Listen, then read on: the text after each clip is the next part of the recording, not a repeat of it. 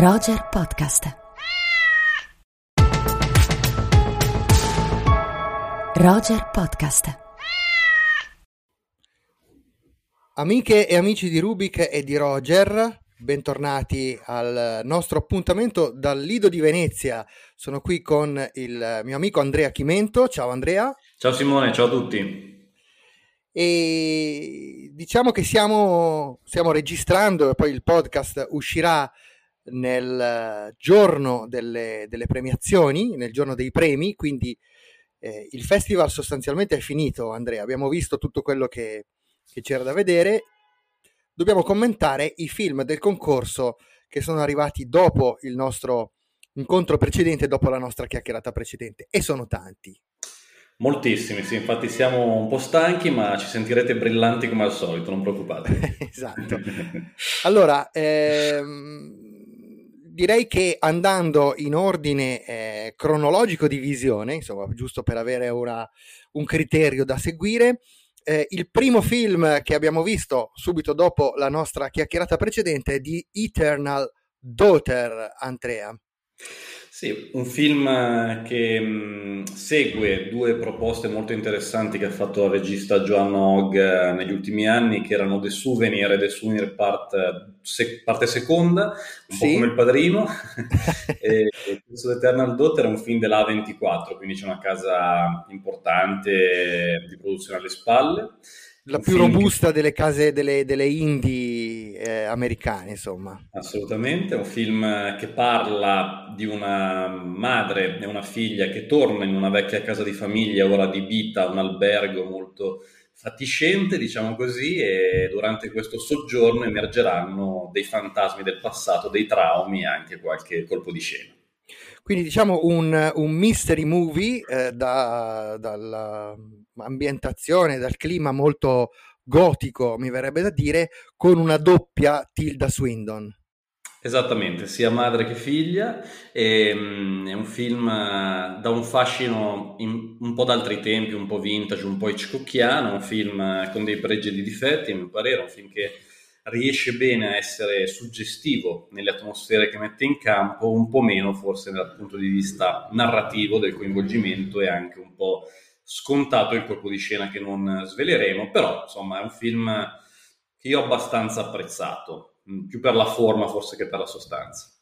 Ecco, io un po' meno a dirti la verità, proprio perché come, come, hai giustamente sottolineato, il film diciamo che si regge tutto su questo equivoco e su questo colpo di scena finale eh, che non sveliamo, però noi non lo sveliamo, ma di fatto è un colpo di scena, come dire, telefonato già dai primi 5-10 minuti, il che mi ha portato eh, insomma, a seguire il tutto con un po' più di scetticismo e con un po' meno eh, interesse. Eh, ti capisco. Mentre eh, Andrea, Il Signore delle Formiche di Gianni Amelio, film di cui eh, si, si, parla molto in questi giorni, anche perché eh, è eh, in uscita in sala proprio in, queste, in, in, questi giorni, quindi già visibile eh, dalle nostre amiche e dai nostri amici all'ascolto.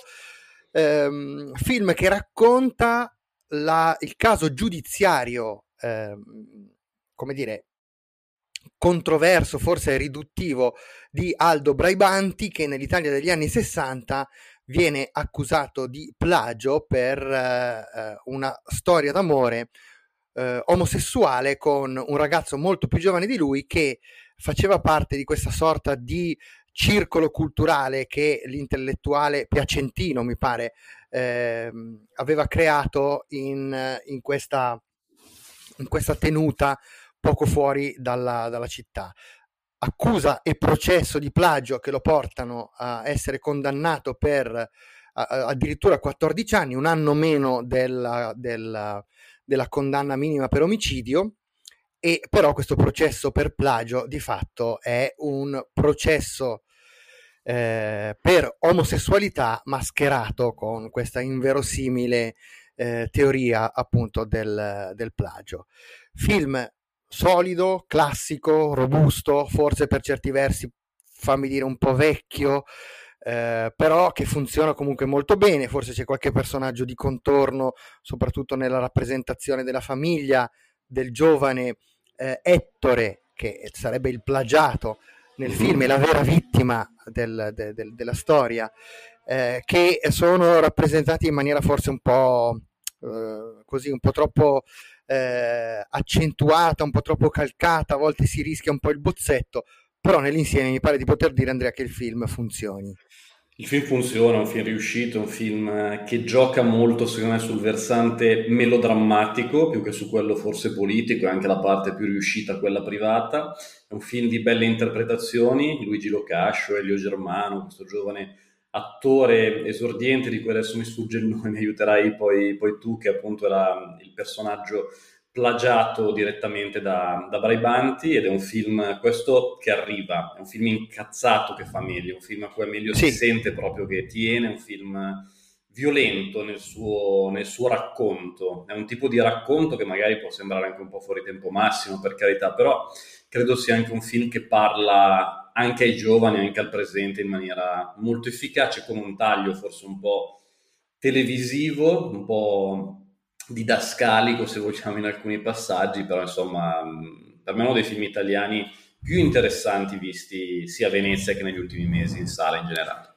È anche, eh, diciamo così, piuttosto attuale, direi per due motivi. Il primo ovviamente per, diciamo così, il clima politico che eh, si respira insomma in queste settimane dove il tema diciamo così dei diritti diventa eh, insomma di grande, di grande attualità eh, e poi attuale perché eh, esce diciamo nel centenario della nascita di Pasolini e ovviamente la vicenda di Braibanti che eh, all'epoca era stato sostenuto dallo stesso Pasolini è una vicenda che in qualche eh, in, diciamo in più di un aspetto sembra eh, anticipare e eh, ricordare le eh, incredibili persecuzioni che poi eh, subisce anche per Paolo Pasolini negli anni immediatamente successivi.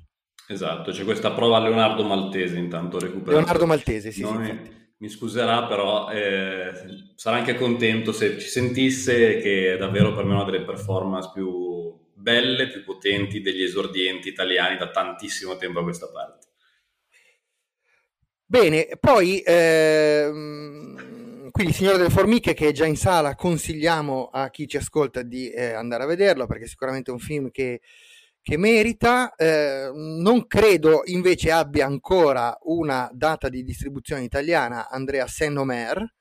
Eh, almeno non lo so, ma, ma, credo ancora di no. Speriamo che ce l'abbia presto, però. Speriamo che ce l'abbia presto perché è una delle belle sorprese di questa Venezia. È un film che parla di un tema molto delicato un processo in cui l'imputata è una madre piuttosto giovane che arriva dall'Africa, dal Senegal se non ricordo male, in Francia e mh, il processo è perché ha ucciso sua figlia di 15 mesi. Questa è la partenza, noi prendiamo il punto di vista osservativo sia della ragazza protagonista di questo film che osserva appunto il processo, ma sia siamo anche un po' i giudici direttamente di questo, di questo processo appunto in questo tribunale in cui c'è un rigore registico davvero impressionante. Notevole, Alice, sì. Alice Diop aveva fatto solo dei documentari in precedenza, questo è il suo film di finzione appunto di esordio ed è un film in cui man mano che il processo va avanti è come se la cinepresa andasse un po' più vicino ai personaggi rimanendo sempre molto ferma, molto statica, ma è come se da un campo medio ci avvicinassimo verso un mezzo primo piano fino quasi a un primo piano appunto. È come se pian piano entrassimo sempre più nella vicenda ed è un film che utilizza la forma per fare del contenuto e davvero mi ha colpito tanto. E so anche a te. sì, sì, anche a me ha colpito moltissimo. Eh, come hai detto tu giustamente, Alice Diop, una eh, regista francese che fino a questo momento eh, aveva girato solo documentari, quindi questo è il suo esordio nel cinema di fiction, nel cinema narrativo ed è un esordio notevole.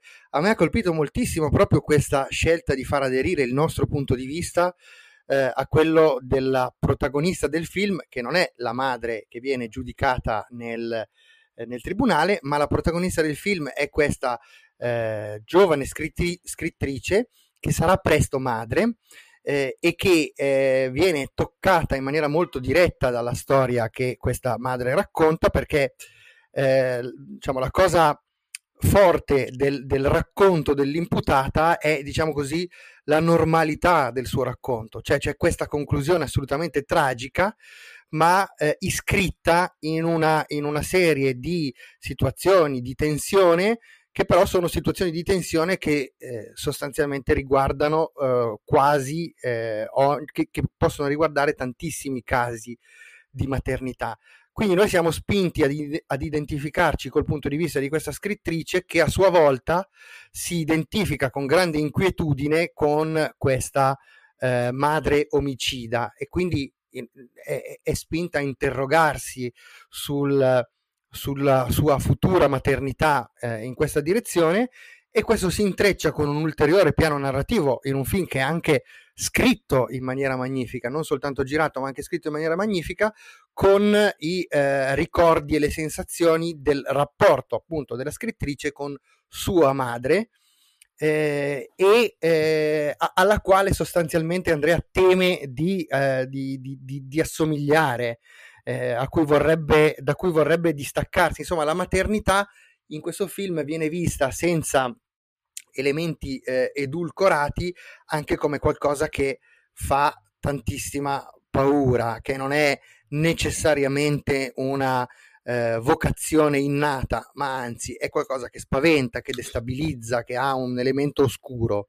Assolutamente, ehm, aggiungo anche una cosa su un film che mi sembra non abbiamo trattato la volta scorsa e lo stavamo un po' forse trascurando, ma fermami se sbaglio, che è The Banshees of Inisherin, ma in realtà è uno dei nostri film preferiti. Mi sembra che non l'avessimo ancora registrata, in realtà, che fossimo poi subito dopo per il vocale che ti ho mandato, Simone, se ti ricordi, però magari sbaglio io. E mi sembra non avessimo parlato, mi aggancio perché mi è venuto in mente e per dire che è un film, quello della scrittura straordinaria, poi magari lo lascio, lo lascio a te se mi confermi non ci fosse la settimana scorsa.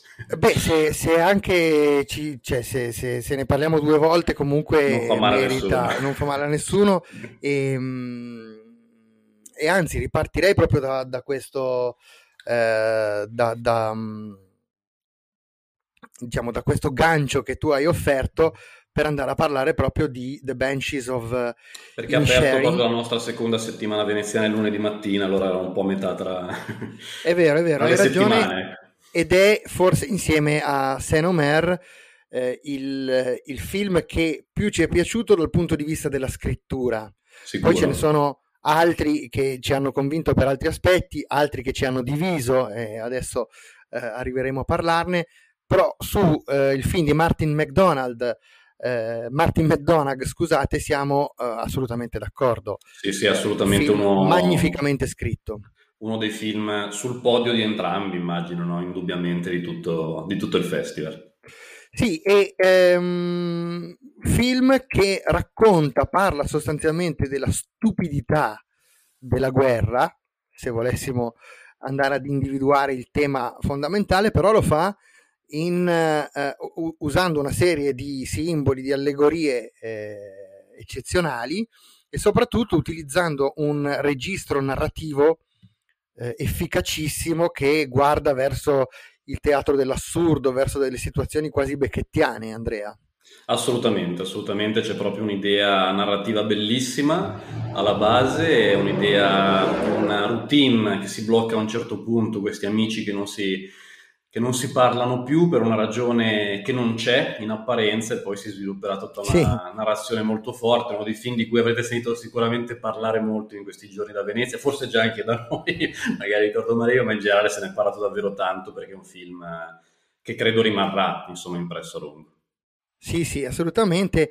Eh, I protagonisti sono, sono uh, Col- Colin Farrell e Brendan Gleeson, che appunto sono questi due amici che abituati a trovarsi tutti i giorni eh, in un pub per bere una pinta di birra insieme e improvvisamente uno dei due dice che questa cosa non accadrà più perché l'amico non gli va più a genio. Esatto. Non c'è un motivo particolare, semplicemente basta. basta. E da qui si, si innesca diciamo un'escalation di ehm, ripicche, vendette anche autolesionistiche eh, che sono eh, sempre più surreali e, eh, di, e sempre più incomprensibili.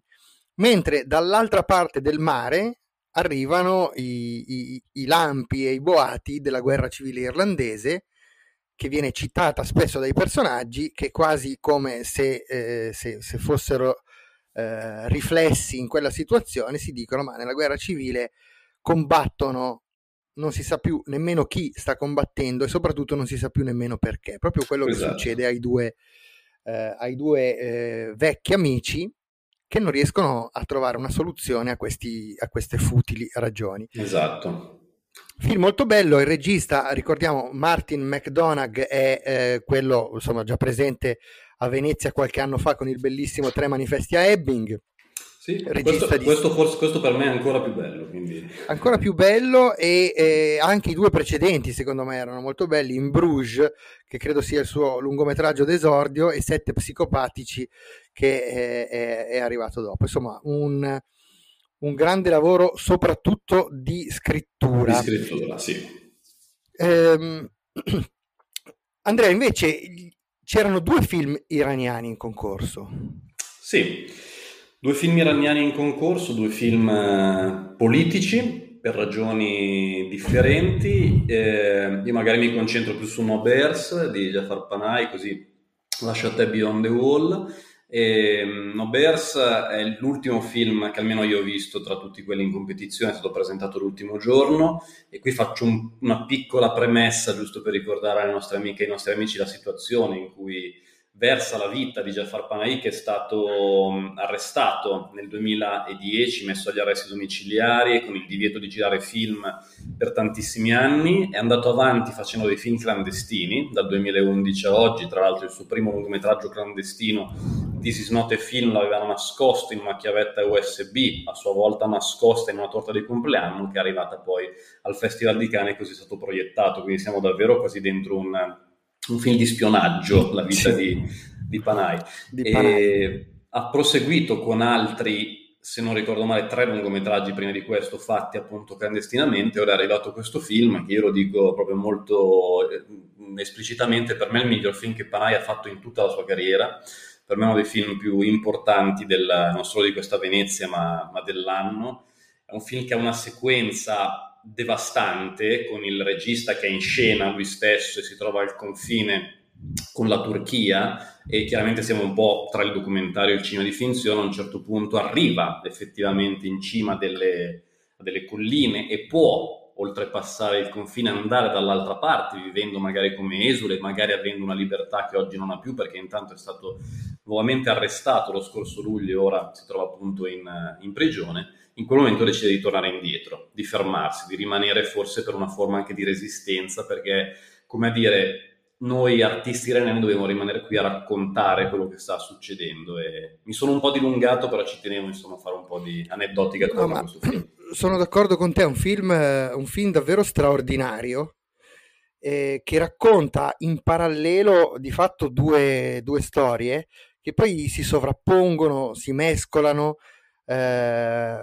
partono anche geograficamente da punti differenti quasi dovessero convergere e poi convergono, diciamo così, nella tragedia, mescolando in maniera quasi inscindibile eh, verità e finzione, eh, fiction e documentario, tutto diventa eh, come dire, un tessuto narrativo unico e inestricabile e un documento di una forza dirompente ehm, che, che, denuncia non soltanto eh, la, eh, la, condizione dello stesso, dello stesso regista e in generale la condizione di un eh, di, di, di, fatto di una, di una dittatura eh, soffocante, ipocrita e, e, problematica. Denuncia anche, più che denunciare, diciamo, sottolinea il, il ruolo fondamentale che può avere il cinema, che può avere il racconto questa, eh, nell'opposizione a questo tipo di dittature.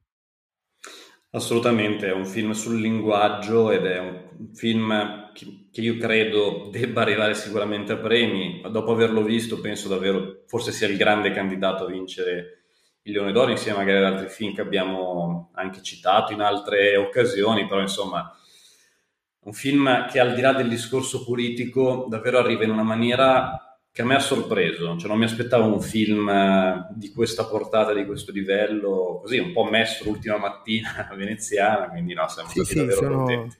Sono d'accordo, anche perché è un film so, rispetto agli ultimi lavori di Panai eh, girati in clandestinità molto più articolato, molto più complesso. perché i precedenti, anche quello forse più famoso che era, mi pare che sia arrivato con il titolo di Taxi Teheran, una cosa del genere, in Italia, eh, era, aveva una struttura eh, forzatamente molto più semplice, invece certo. questo è un lavoro molto molto articolato. Dicevamo però due film eh, iraniani in concorso, questo è il primo, il primo, cioè il secondo, l'ultimo che abbiamo visto, il primo che abbiamo visto è invece eh, intitolato Beyond the Wall, Andrea, che è un film su cui abbiamo opinioni, diciamo così, leggermente diverse, non proprio. Opposte, ma leggermente diverse. Meno male, dai, perché per ora quasi tutti siamo stati in sintonia.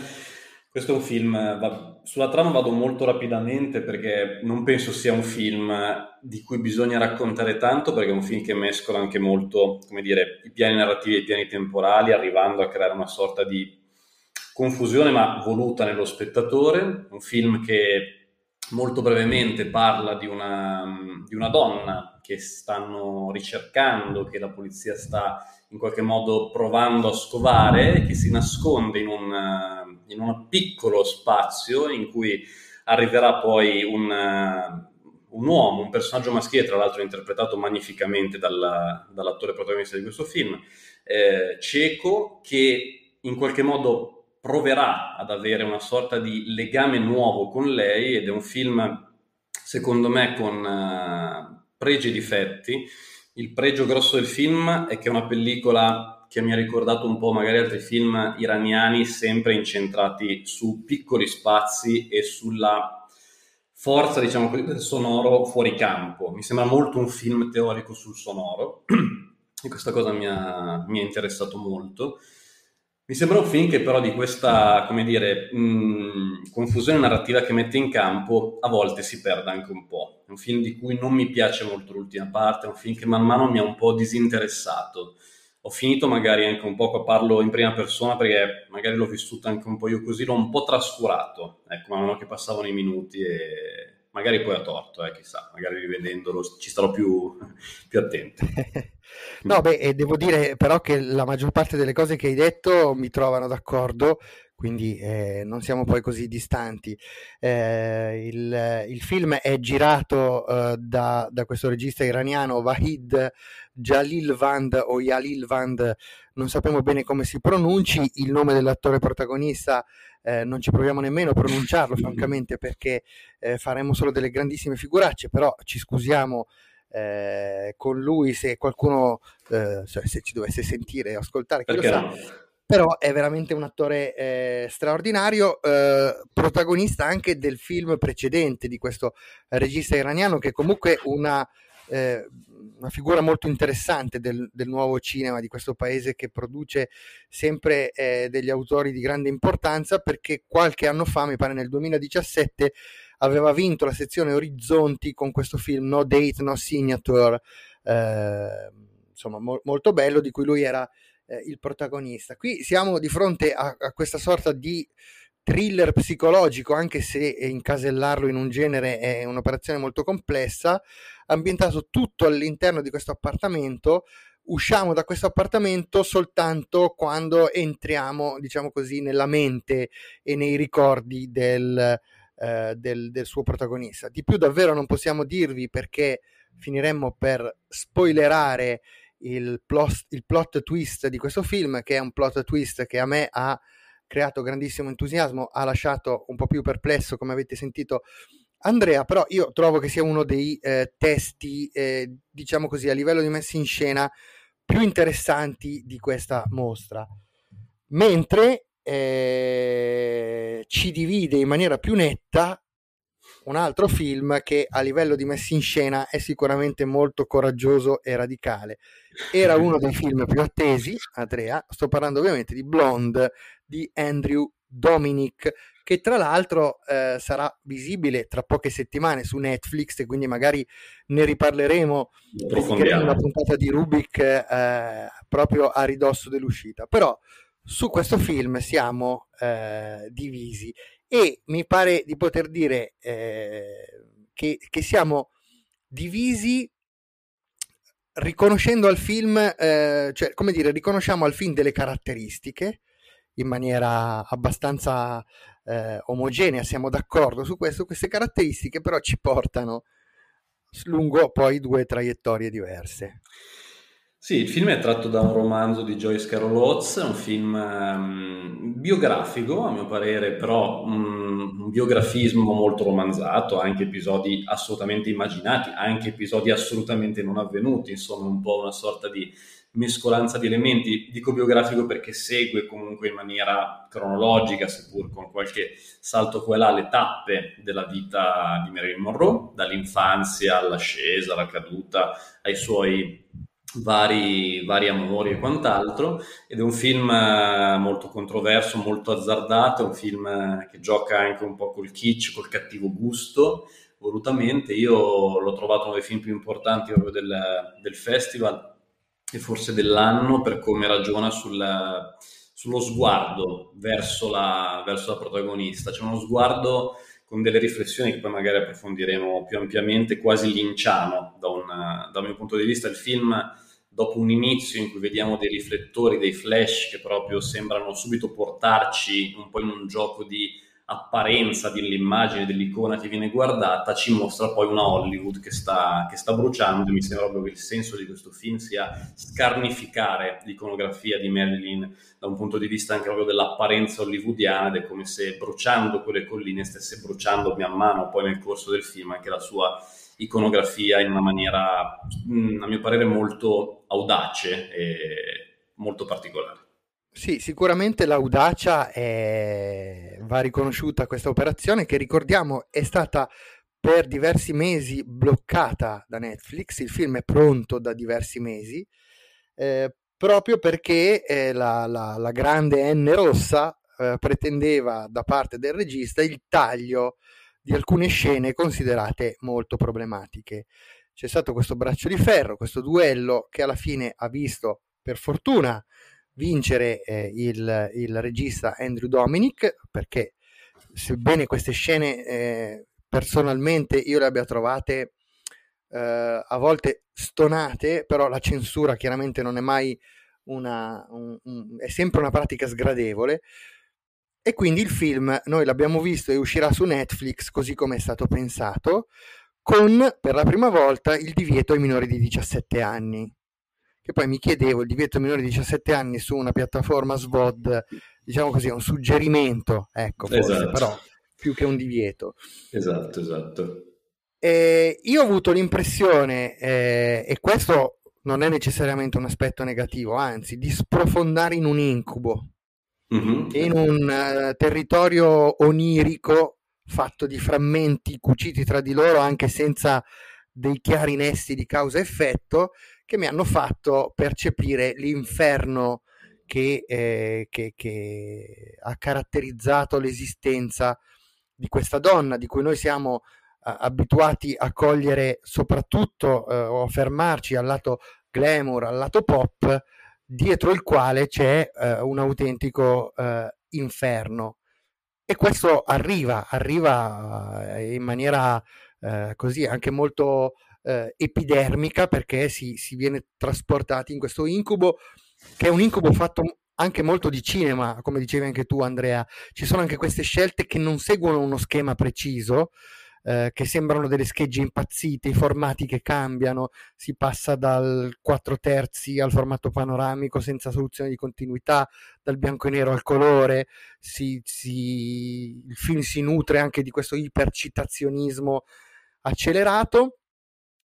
Quello che succede però, almeno quello che è successo a me, è che questa decostruzione dell'icona avviene in un territorio in cui la forza dirompente di questa icona non viene mai eh, in qualche modo nemmeno suggerita, nemmeno fatta percepire. Eh, il, il, contesto che, eh, che, che, giustifica la grandezza di questa icona, la sua capacità di scardinare il perbenismo dell'America degli anni 50 e degli anni 60, cioè lei arriva in quel contesto, tutta questa cosa viene, eh, viene eh, volutamente trascurata e secondo me perde, eh, fa perdere, come dire, mordente impatto al film e alcune eh, provocazioni, chiamiamole così, una su tutte, diciamo, una scena non vi svegliamo nulla, ma diciamo che ricorda, a me ha ricordato dei, eh, dei, dei, de, una sequenza di, di, una pallottola spuntata. Eh, o se volessi essere, diciamo, andare su un citazionismo più raffinato, magari il finale di, di eh, Intrigo Internazionale, ma mi ha ricordato più una pallottola spuntata. Mi sono sembrate un po' ehm, de- insomma, delle provocazioni un po' gratuite. No, no, ma io capisco, capisco il tuo punto di vista e mm, penso sia un film di cui appunto dobbiamo poi tornare a parlarne perché c'è davvero tanto. Io aggiungo solo un'ultima, un ultimo fattore, secondo me, interessante da far sapere a tutti i nostri ascoltatori, il fatto che ci sono anche sequenze vere dei film di Marilyn Monroe con Jack Lemmon e Tony Curtis, c'è proprio la scena esatta, al posto di Marilyn Monroe c'è, c'è Anna De Armas che la interpreta e questa cosa da un lato, vabbè, mi ha molto colpito, emozionato, mi fa anche pensare a un discorso a latere del film, veramente di quanti soldi ha Netflix per fare queste produzioni, perché anche quell'effetto digitale immagino non costi poco, essendo davvero fatto in maniera perfetta. E sapendo, no. aggiungo solo, che White Noise, fin d'apertura di Venezia, è un film sicuramente anche con degli effetti speciali, con alcuni passaggi importanti, però è costato circa 120 milioni di dollari, che è una cifra quasi da film di supereroi, davvero mi fa pensare che Netflix abbia, insomma, diciamo che getti il cuore oltre lo. Discrete, diciamo, discrete diciamo disponibilità. ecco. eh, sì, eh sì, erano quattro in tutto i titoli Netflix eh, nel concorso veneziano e, e, appunto Blonde è stato l'ultimo a transitare, film che ha diviso, vedremo se qualcosa finirà in quota premi eh, oggi pomeriggio. E ehm, direi che eh, l'unico uh, film in concorso, uh, anzi sono due i film in concorso che non abbiamo commentato. Su uno direi che possiamo spendere un commento molto veloce, Andrea, non tanto perché sia un brutto film, ma nel suo essere, diciamo, estremamente lineare, solido, compatto, è anche un film su cui forse c'è anche poco da dire, che è The Sun di Florian Zeller. Sì, ehm, è un film che io mi stavo un po' dimenticando, questo non è un bel segno, però è un film, ehm, secondo me, che ha dei pregi interessanti, è un film che parla di un uomo, di un uomo che però ha ancora un rapporto un po' irrisolto col padre, quindi ancora un po' anche figlio, se vogliamo, un uomo che ha avuto una, un figlio ora adolescente da una precedente relazione, ha lasciato quella famiglia, ora si è trasferito in una nuova casa con una compagna molto più giovane, da cui è appena nato un nuovo bambino. Quindi un film con tre figli, diciamo, due di questo personaggio maschile interpretato da Hugh Jackman, però a me è interessato molto anche il fatto di questo padre, sempre lui, che però è ancora soprattutto un figlio, che c'è un po' un qualcosa di irrisolto verso la figura paterna che è Anthony Hopkins in questa, in questa pellicola. E so di essere stato un po' contorto nella spiegazione di questo film perché io lo reputo un po' un film contorto, un film che fa un po' fatica a trovare un respiro fluido nella, nel raccontare queste relazioni. È un film anche un po' furbetto, sto dicendo delle cose un po' negative, però Voglio anche dire che credo sia un film che emotivamente coinvolga, è un film ben sì. interpretato da Laura Dern soprattutto, a mio parere, che è la prima moglie di, di, Hugh Jackman, ed è un film che dimostra che Florian Zeller comunque è un bravo regista cinematografico, io avevo veramente amato The Father, il film precedente che oggettivamente possiamo dirlo superiore del Son. Superiore, decisamente. Decisamente, sì. e, insomma, diciamo mh, pregi e difetti, luci e ombre in questo film, che però onestamente è un film che quando uscirà in sala lo consiglierei comunque di andare a vedere. Ecco. Sì, sì, certo, ma eh, mm, come hai detto tu, forse il limite più, più grande che ha è quello di risultare effettivamente un po' furbetto, cioè un film che a tratti, eh, come dire, va a battere dove il dente duole, cioè sa di, di, di prendere de- e di portarsi via delle emozioni facili. Eh, del resto, però, mi sento di dire questo. Ti ricordi quando abbiamo parlato di The Father, abbiamo sottolineato come eh, fosse in grado soprattutto di eh, far provare, far sperimentare attraverso il cinema la prospettiva del, in quel caso dell'Alzheimer, della demenza senile, quindi il disorientamento che passava attraverso queste case che erano diverse ma tutte uguali, quindi noi entravamo nello stesso spaesamento di Anthony Hopkins che non sapeva più a tratti dove, dove, dove si trovasse e quindi l'utilizzo di alcuni espedienti per farci provare questa, ehm, questa esperienza. In questo caso il film è sicuramente meno efficace, però in alcuni tratti la rappresentazione della depressione adolescenziale è efficace, perché noi adottiamo il punto di vista de, de, del padre, del punto di vista di Hugh Jackman, che è davvero impotente davanti a questo male oscuro di cui non si riesce a capire eh, l'origine, eh, il perimetro. E Hugh Jackman, eh, il, il, padre interpretato da Hugh Jackman, contrappone al disagio del figlio delle logiche razionali, dei nessi di causa-effetto che non hanno alcuna efficacia, però il, il traffico del lido e non, non c'è eh, alcuna um, non hanno alcuna presa sul disagio del, del, del ragazzo. E questo eh, è un aspetto che, che, mi è piaciuto insomma la rappresentazione efficace di questo male oscuro. Nel contesto però di un film che soprattutto insomma anche per come per come va a finire è, è abbastanza così come dicevi tu abbastanza ricattatorio mm, nel... mm, mm, sì eh, e invece meno, sicuramente meno eh, furbetto, meno ricattatorio, anche se... Eh, eh, no, diciamo che è furbetto a suo modo, è Chiara di, di, di Susanna Nicchiarelli. Non so cosa ne pensi tu. Eh, eh, siamo su un, su, sulla chiusura di questa trilogia di figure femminili che la regista ha portato avanti prima con Nico e poi con Miss Marx, qui abbiamo un film dedicato alla figura di Santa Chiara.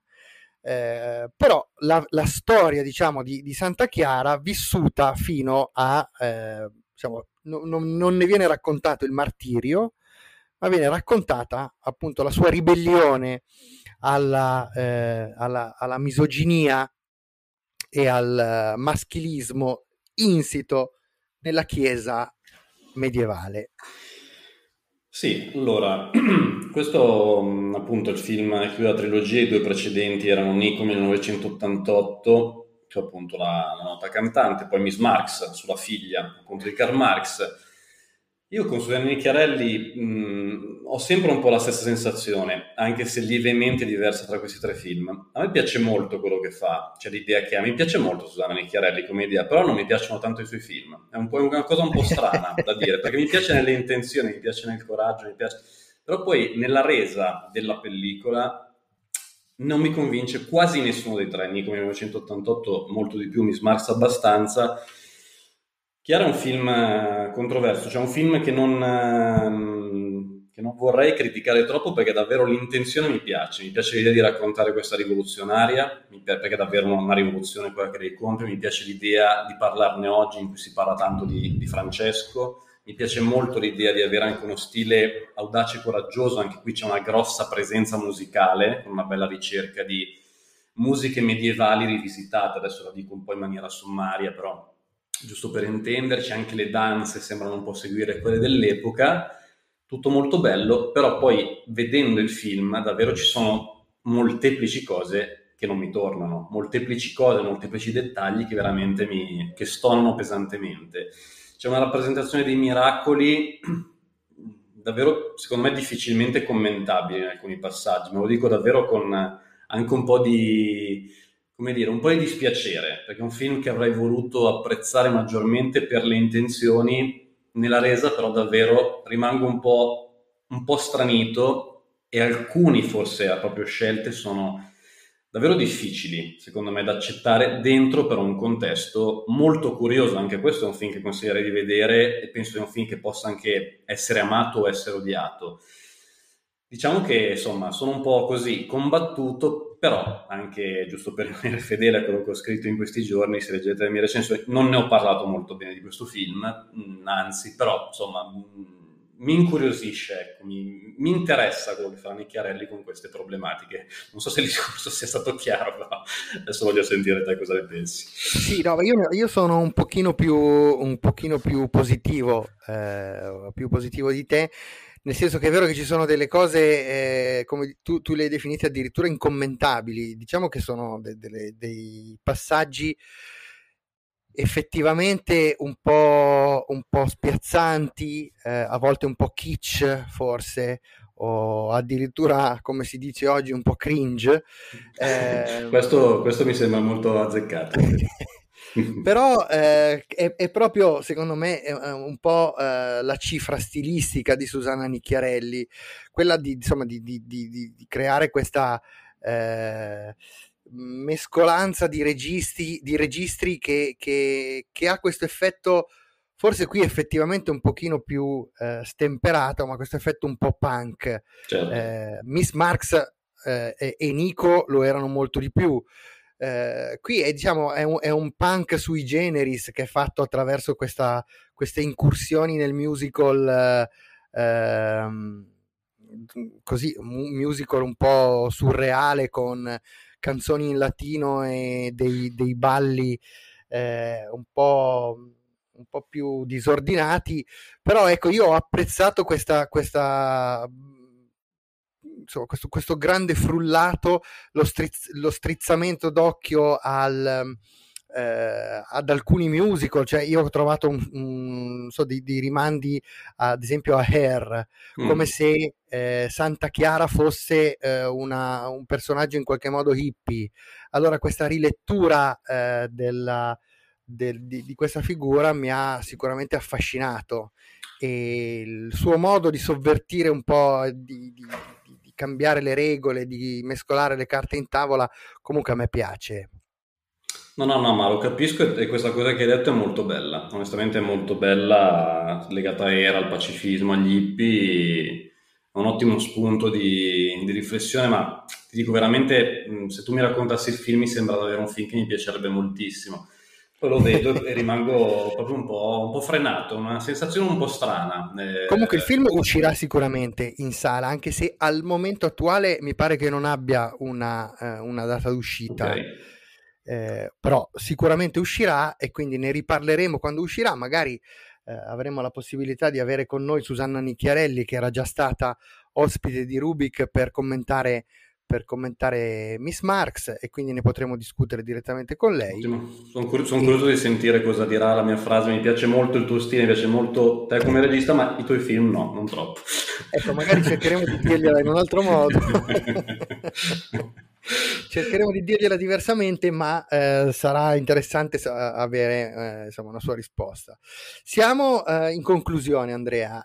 oggi pomeriggio, eh, nel tardo pomeriggio, verranno assegnati i leoni la giuria presieduta, presieduta da Julian Moore, eh, diciamo che è difficile che le giurie eh, accontentino e mettano d'accordo eh, sia noi critici, ma in generale eh, sono fatte diciamo un pochino per, per disorientare, per scontentare, forse i premi lasciano un po' sempre il tempo che trovano eh, il festival eh, è, è, come dire, giudicabile, riassumibile anche prescindendo dai premi. Certo, poi è stata, secondo me, alla fine della fiera una bella edizione, tanti film validi, secondo me sette film, adesso non sto a riepilogare, molto belli, e secondo me una, è un bellissimo risultato, ma arriviamo anche a una decina di film più che discreti, insomma, tranquillamente, quindi in concorso, eh, intendo suonando in concorso, quindi più o meno la metà di film da vedere pienamente, quindi sì, magari non ci sono stati, non c'è stato neanche un capolavoro assoluto, forse, chissà, però, certo, però insomma, già così direi che è un ottimo risultato. Dove l'edizione, un'edizione che ci racconta, se ammesso che ce ne fosse bisogno, però diciamo che il festival è sempre un po' un barometro eh, del mondo, ci racconta che viviamo in un mondo assai complicato, con, segnato da un futuro molto incerto, dove eh, le, eh, insomma, le, le, grandi coordinate che ci hanno guidato fino a questo momento stanno svanendo e altre eh, non se ne vedono all'orizzonte. Tra l'altro, proprio in questi giorni, Andrea, è morta pure la regina, quindi eh, siamo, siamo eh, orfani di un'ulteriore guida, diciamo così. E come ci siamo detti spesso in, questo, in questi giorni, eh, eh, il filo conduttore praticamente di tutti questi film è la demolizione dell'istituzione fam- familiare bombardata, distrutta e demolita da diverse prospettive, da diversi punti di vista. Assolutamente, sono davvero rari i film che non parlano di famiglia No Bears dice Farpanai che appunto potrebbe vincere il importante questa sera, a mio parere non è, un, non è, un, film sulla famiglia, è un film su altre cose, però davvero è difficile trovarne altri da citare, qualcun altro. C'è, anche Chiara non è un film sulla famiglia, a mio parere è un film sull'idea di, una, di un cambiamento, di una rivoluzione, però eh, nel corso del, del festival eh, sono davvero tanti e aggiungo così una curiosità che mi ha detto direttamente Alberto Barbero, lo vado proprio a citare, in cui facendo una chiacchierata ho un po' chiesto se c'era questa idea effettivamente della mostra di avere come filo rouge la famiglia, se è stata un po' anche pensata in questo senso, cosa assolutamente condivisibile in caso, e lui mi ha detto assolutamente no, che i film sono stati scelti in maniera sparpagliata durante i mesi, via dicendo senza questo pensiero e poi si sono trovati ad avere una selezione effettivamente molto su questo tema. E questa cosa mi sembra molto interessante per vedere quanto effettivamente l'offerta di oggi, di appunto anche a livello produttivo, sia molto incentrata su questi temi che credo anche si vadano un po' a collegare un po' alla perdita di connessioni umane, di legami anche relativi un po' alla, all'epoca del Covid, a quello che stiamo un po' vivendo. Bene Andrea, grazie di questa bellissima e lunga chiacchierata che speriamo possa dare molti riferimenti anche alle nostre ascoltatrici e ai nostri ascoltatori rispetto a quello che esce in sala e rispetto anche alle eh, rassegne eh, veneziane che, eh, che saranno eh, sugli schermi quantomeno di Milano e, e credo anche a Roma, insomma, Roma nelle, sì. prossime, nelle prossime settimane. Trovate delle nostre indicazioni da seguire, se volete seguirle, se poi eh, vorrete protestare e potete scriverci sulla nostra pagina Facebook e lamentarvi dei consigli che vi abbiamo dato. Andrea, direi che ci, eh, ci, salutiamo e riprenderemo settimana prossima le eh, edizioni, diciamo, canoniche di Rubik, raccontandovi il meglio e eh, il peggio, ma soprattutto il meglio di quello che esce in sala nelle, nelle settimane. Ottimo, grazie Simone, un abbraccio a tutti. Grazie a te Andrea, un abbraccio e a settimana prossima.